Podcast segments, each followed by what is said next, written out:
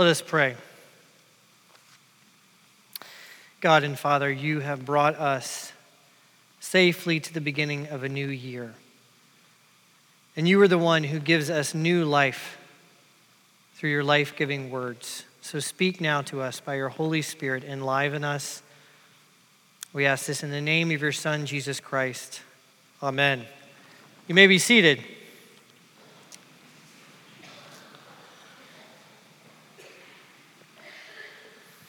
I'd like uh, to begin this morning with a confession. I did not make any New Year's resolutions this year. Uh, I didn't also make any New Year's resolutions last year.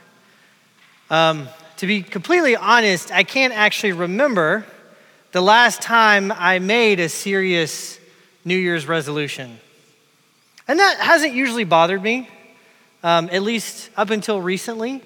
In the past, I've just sort of written it off as um, just something I'm not really into. You know, it's a matter of taste. Some people really like making resolutions, and I'm just not one of those people. Um, at least that's what I've told myself. But in this past week, I've started to think about it a little bit more. Why is it that I don't like making New Year's resolutions? What is it about them that doesn't appeal to me? It's certainly not because I think I'm perfect or because I'm just so entirely satisfied with my life that I can't find anything I'd like to change. And it's not just because I'm worried if I make a resolution that, that I won't be able to keep it. Uh, that is a serious danger. Evidently, forty-three percent of people who do make resolutions expect to break them before the beginning of February. One in four people break their New Year's resolution within the first week of January. Only nine percent of people, from what I'm told, nine percent of people actually succeed in keeping their resolution. And I know myself well enough to know I'm probably not one of that nine percent. But that's not why I don't make resolutions. It's not just because I'm worried that I'm going to fail to achieve the goals I set for myself. No, I think the real reason that I feel hesitant about this New Year's practice is that in order to make resolutions, I have to first make a hard and honest assessment of my own shortcomings. If I'm going to resolve to change anything, I have to look hard in the mirror at myself and admit that there are some things about me that very much need to change. That I'm not the man I know I should be. That there's a standard of achievement and living that I'm failing to meet. That when it comes to my life, to who I am and to how I'm living, that things are not how they should be. Because that's what we're saying when we make resolutions, isn't it?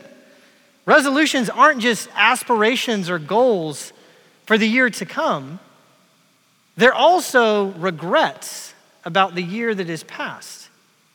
Regrets about how we chose to spend our time or our money or our energy.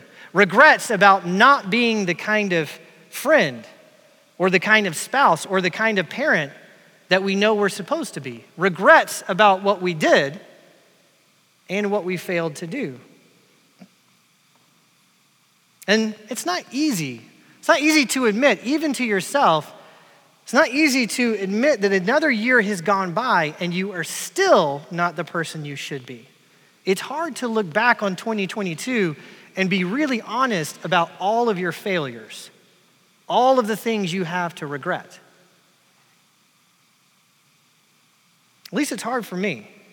And that's part of the reason, actually, it's part of the reason why I like the Bible so much. Because the Bible is filled with stories of people who fail and make bad decisions, and mess up their lives, and who feel deep, deep regret over what they've done and failed to do. And the Bible also has an answer for people like that. An answer that doesn't just amount to encouragement to try harder next time, or a suggested list of resolutions to make, or a strategy for how to keep them.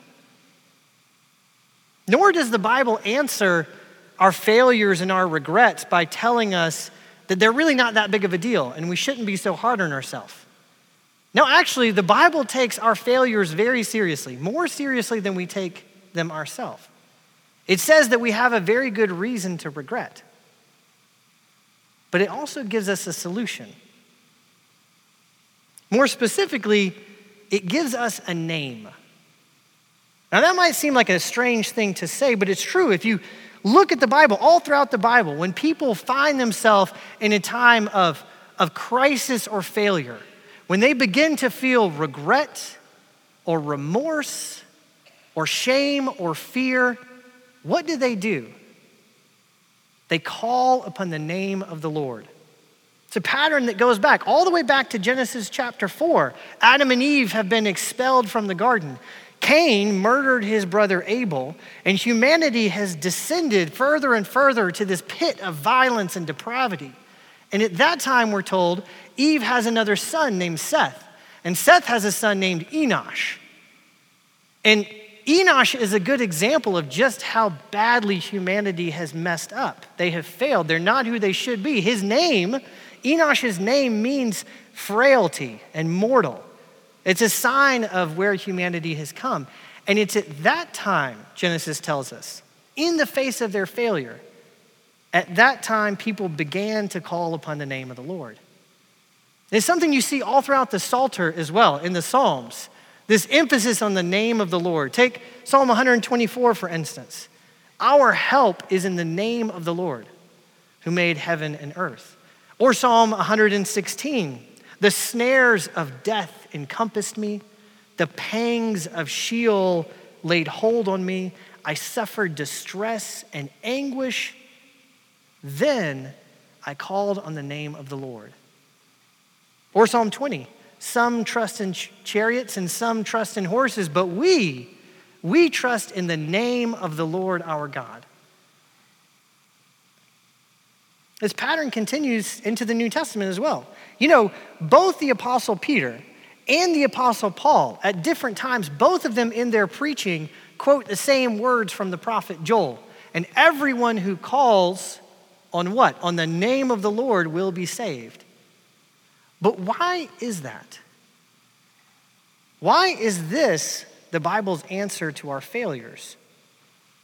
Why, when we think on the many reasons that we have to regret the conduct of our lives, why should we take comfort in the name of the Lord? Now, to answer that question, I want to look at our Old Testament reading from this morning, Exodus chapter thirty-four. And I'd like to begin by setting a little context for what's happening there. And you might remember the book of Exodus begins with Moses' early life, begins with his birth. Israel is being oppressed in Egypt, and Moses is born. And Moses, it's, it's like a fairy tale life. He's supposed to be murdered, but he escapes, and he's rescued by the daughter of Pharaoh, and he's brought up as a prince. And then when he turns forty, he kills a man, and he has to flee Egypt. And he runs to the land of Midian, where he becomes a shepherd. That's a pretty big fall in life, to go from Egyptian royalty to some tent-dwelling sheep herder.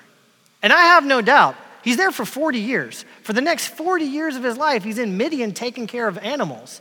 And I have no doubt that during that time, he became well acquainted with regret. His life certainly wasn't turning out like he thought it would. And it seems to have affected him. This regret, this failure seems to have affected him pretty deeply, because the next time he gets an opportunity to do something great, to go back to Egypt and to help liberate his oppressed people, what does he do? He certainly doesn't act like the proud and confident Egyptian prince that he once was. He hesitates. He makes excuses. I'm not very good with words. I'm not the right man for the job. I'm just going to mess this up too. Now, God, of course, isn't persuaded by any of Moses' excuses. He doesn't seem to care too much about Moses' regrets and his feelings of inadequacy. But he also doesn't tell Moses, no, Moses, you're being too hard on yourself. You're great at this. You've got it. I believe in you. Go do it. God doesn't say any of that. Instead, he gives Moses two things, a name and a promise. When the people ask who sent you, he tells them, you give them this name. I am that I am. I am has sent me to you. And when you begin to doubt, remember this promise that I am and I will be with you. Now, all of that takes place early in the book of Exodus, but it's important to keep it in mind when you get to chapter thirty-four, because once again in chapter thirty-four, we've got this situation of failure and regret. God has brought his people out of Egypt with mighty works, and he brings them out to Mount Sinai. And at Mount Sinai, he meets with them in person on the mountain, and he gives them the law, his instructions for how they should live in relationship with him. And what did they do? How did they respond when they get the law? And all the people answered with one voice and said, all the words that the Lord has spoken, we will do. They make their resolution. And you gotta, you gotta give it to them. That is quite a resolution. Imagine if that was your commitment for this next year. In twenty twenty-three, all the words that the Lord has spoken, I will do. Now, the problem is, turns out the people of Israel have about the same track record of keeping their resolution as that forty-three percent. They barely make it a month. Gets to February, Moses is back up on the mountain, getting some tablets, and what do they do? Well, they get together and they just flagrantly violate the very first command they were given about not having any other gods. And the Lord is incensed. And he tells Moses, now let me alone, that my wrath may burn hot against them, and that I may consume them. That's a big crisis. Thankfully, Moses intercedes for the people by reminding the Lord of who he is and what he's promised. And then right after that, right after he intercedes, then he makes this curious request. Please, he says to God, show me your glory. Why does he ask for that? This hardly seems to be the right time. I mean, Israel just moments ago was on the verge of being annihilated. Their great covenant with God almost ended before it had even begun. And now, now Moses thinks this is a good time for me to have some private spiritual experience? At least that's how it seems when you first read it. But if you if you think about it, actually what he's asking makes a lot of sense. Moses knows what a crisis these people are in. He understands the depth of their failure. He knows what's at stake. And that's precisely why he asks to see God's glory. Because before he goes any further with this people, before he goes with them, this people who royally failed and will no doubt do so again, he needs to know exactly who it is that he's dealing with. Who is God, really? And who will he be when Israel is at their very worst? That's what Moses is asking. And that's exactly the question that God answers in response. The Lord comes down, he descends, he passes before Moses, and he tells him who he is. He proclaims his name, the Lord, the Lord, a God merciful and gracious, slow to anger and abounding in steadfast love and faithfulness, keeping steadfast love for thousands, forgiving iniquity and transgression and sin, but who will by no means clear the guilty. That is the name of the Lord. That is who he is and who he is promising to be, no matter what Israel does, no matter how well they live into this covenant, no matter if they succeed or they fail in their resolution. He is and he will be a God merciful and gracious, slow to anger and abounding in steadfast love. It's a promise. And that name is a promise that for centuries, the people of Israel remember what God said and they hold on to it when they face failure and opposition. And take King David, for instance. David is, he's, he's fleeing uh, Saul, who's trying to murder him. He's got people betraying him. And then in Psalm eighty-six, what does David say? "Oh God, insolent men have risen up against me.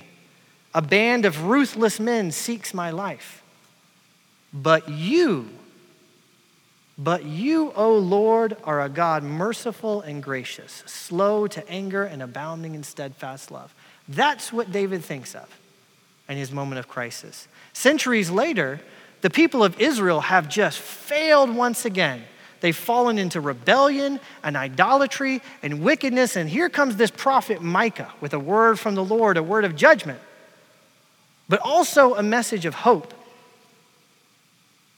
Micah says, "Who is a God like ours, pardoning iniquity and passing over transgression? He does not retain his anger forever because he delights in steadfast love." We know who he is. He will have compassion on us. He will tread our iniquities underfoot. When everything went wrong, the people of Israel knew that they could cling to that name. But there is... There is one part of the name that should give us pause. I don't know if you caught it. It comes right at the end of what God says to Moses. Right after he talks about his steadfast love, forgiving iniquity and transgression and sin, the Lord says, "He will by no means clear the guilty. And he visits the iniquity of the fathers on the children and the children's children to the third and fourth generation." I'm going to be honest, that line has always bothered me. Not because I think it's not a good thing that God does not overlook iniquity. I would not want to live in a world where injustice could simply proceed apace with impunity and God never did anything about it. But what about my own iniquity? What about when it's I'm the one who has failed to love God and love my neighbor? What about all the things that I regret from this past year? All the things that I undoubtedly will regret from the year to come? Who will God be to us in our times of failure?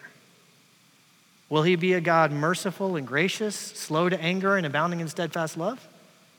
Or will he be a God who by no means clears the guilty? You know, one of the great blessings of having a lectionary and multiple readings of scripture in your service is sometimes, sometimes a question gets raised by one of those passages of scripture that's wonderfully answered by another. I don't know if you noticed, but there's, a, there's actually a common theme between our Old Testament and New Testament reading this morning. Uh, our, our reading from Exodus thirty-four tells us about when God meets with Moses and proclaims his name. Our reading from the Gospel of Luke tells us about a time, eight days after he was born, when Mary's little baby is circumcised and given a name. And those names are actually connected to one another. Those names, the one given to Moses on the mountain and the one given to Mary and Joseph by the angel. Because at Sinai, God told Moses who he is and who he will be. But what he left unsaid, what he didn't answer, was the question of how. How can he be a God who both forgives iniquity and by no means clears the guilty? How can he forgive our failures without minimizing them? How can he be kind to us when we don't deserve his kindness? The answer to that question actually comes with the name that was given to that baby. And at the end of eight days, when he was circumcised, he was called Jesus, the name given by the angel before he was conceived in the womb. Jesus. You know what that name means? It's a, it's a combination of two Hebrew words, the word Yeh or Yeho, which is a sort of shortened form of the name of God given to Moses at the burning bush, and the word Shua, which is a word for rescue or salvation. Yeshua. Or in Greek, Jesus. It means the Lord saves. But saves from what? What does the angel say in Matthew chapter one, verse twenty-one? Mary will bear a son, and you shall call his name Jesus, for he will save his people from their sins.